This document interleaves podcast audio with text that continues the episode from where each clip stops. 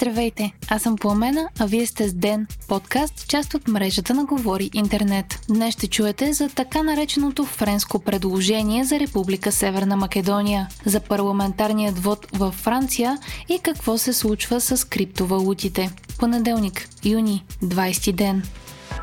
По всичко изглежда, че идната седмица отново ще е натоварена с политически събития. Повечето от тях са кулминация от изминалите месеци. Предстои обсъждане и гласуване на вота на недоверие към кабинета. Дебати относно така нареченото френско предложение за Република Северна Македония, както и срещата на върха в Брюксел, на която Кирил Петков трябва да представи позицията на България по въпроса. Всичко това е съчетано с планирани ежедневни протести от симпатизанти на кабинета и обещания за контрапротести от привърженици на опозиционни партии късно в петък след обед е изпратен пакет от документи с предложението на Европейският съюз относно българското вето върху преговорите на Република Северна Македония с Съюза. В публичното пространство у нас то стана известно като френското предложение, но е важно да се направи уточнението, че то е предложение на целият Европейски съюз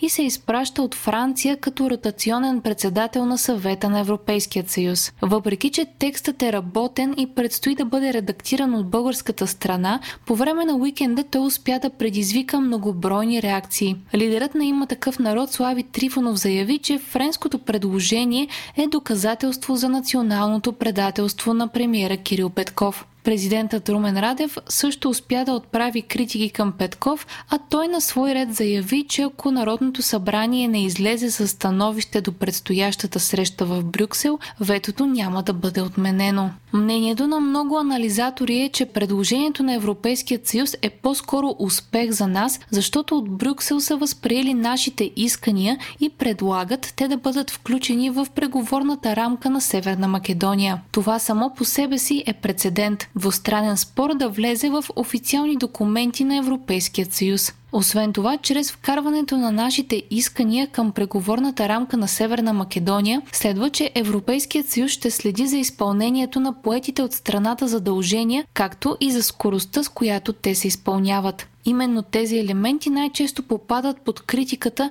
в последните два дни. Като противници на вдигането на ветото се съмняват, че Европейският съюз ще защитава интересите на България и наистина ще следи за изпълнението на исканията ни от Северна Македония. От друга страна обаче, дори започнали преговорите могат да бъдат замразявани по предложение на която и да е от държавите членки и след гласуване в Европейският съвет.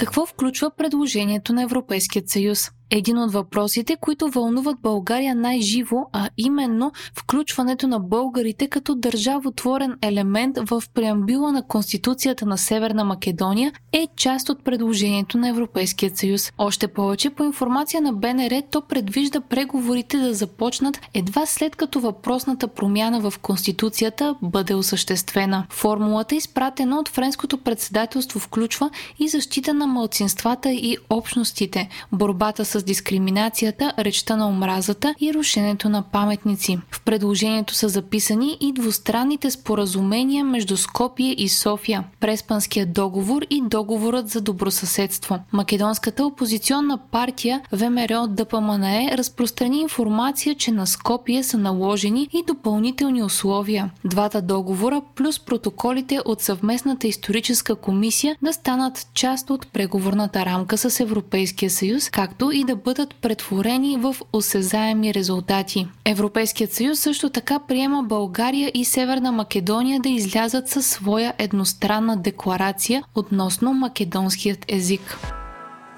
Какво предстои? Важна част от вдигането на ветото е двустранният протокол между София и Скопие. Той ще стане част от преговорната рамка. Така наречената пътна карта трябва да включва задълженията, които двете страни ще изпълняват, включително срокове, гаранции и механизми. Двустранният протокол в момента е във външната комисия на Народното събрание и трябва да бъде обсъден на заседание на парламентарната комисия по външна политика. Всеобщото мнение е, че парламент парламентът ни трудно ще излучи позиция по предложението до сряда, когато ще е срещата на върха в Брюксел и надали ще се стигне до вдигане на ветото до тогава. Какви бяха реакциите? Демократична България и продължаваме промяната изразиха позиции, че предложението на Европейския съюз е добро за страната ни и то заедно с двустранният протокол решават всички въпроси, които България вече десетилетия се опитва сама да разреши безуспешно. Френското предложение не е повод за вътрешно политически напрежения само у нас. Опозиционната партия в Македония, ВМРО ДПМН, е твърдо против приемането на предложението, а председателят и го нарече ребългаризация на Македония и призова за предсрочни избори.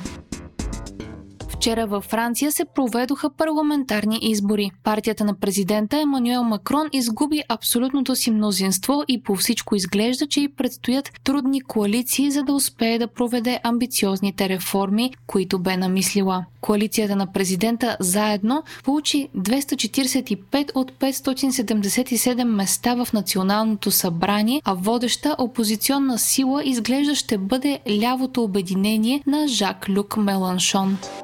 Най-използваната криптовалута в света, биткоин, отбеляза нов спад тази събота до близо 17 000 долара. Това бе поредният спад в стойността на криптовалутите, който предизвика притеснения в индустрията и страхове у инвеститорите, че може да доведе до по-широк трус на глобалните пазари. Днес биткоин се върна до 20 000 долара, но въпреки това валутата е изгубила 55% от стойността си тази година, пише Reuters. Спадът на биткоина е в резултат от проблеми в няколко големи криптокомпании и необходимостта големите играчи на криптопазара да продават активите си, за да покриват разходите си.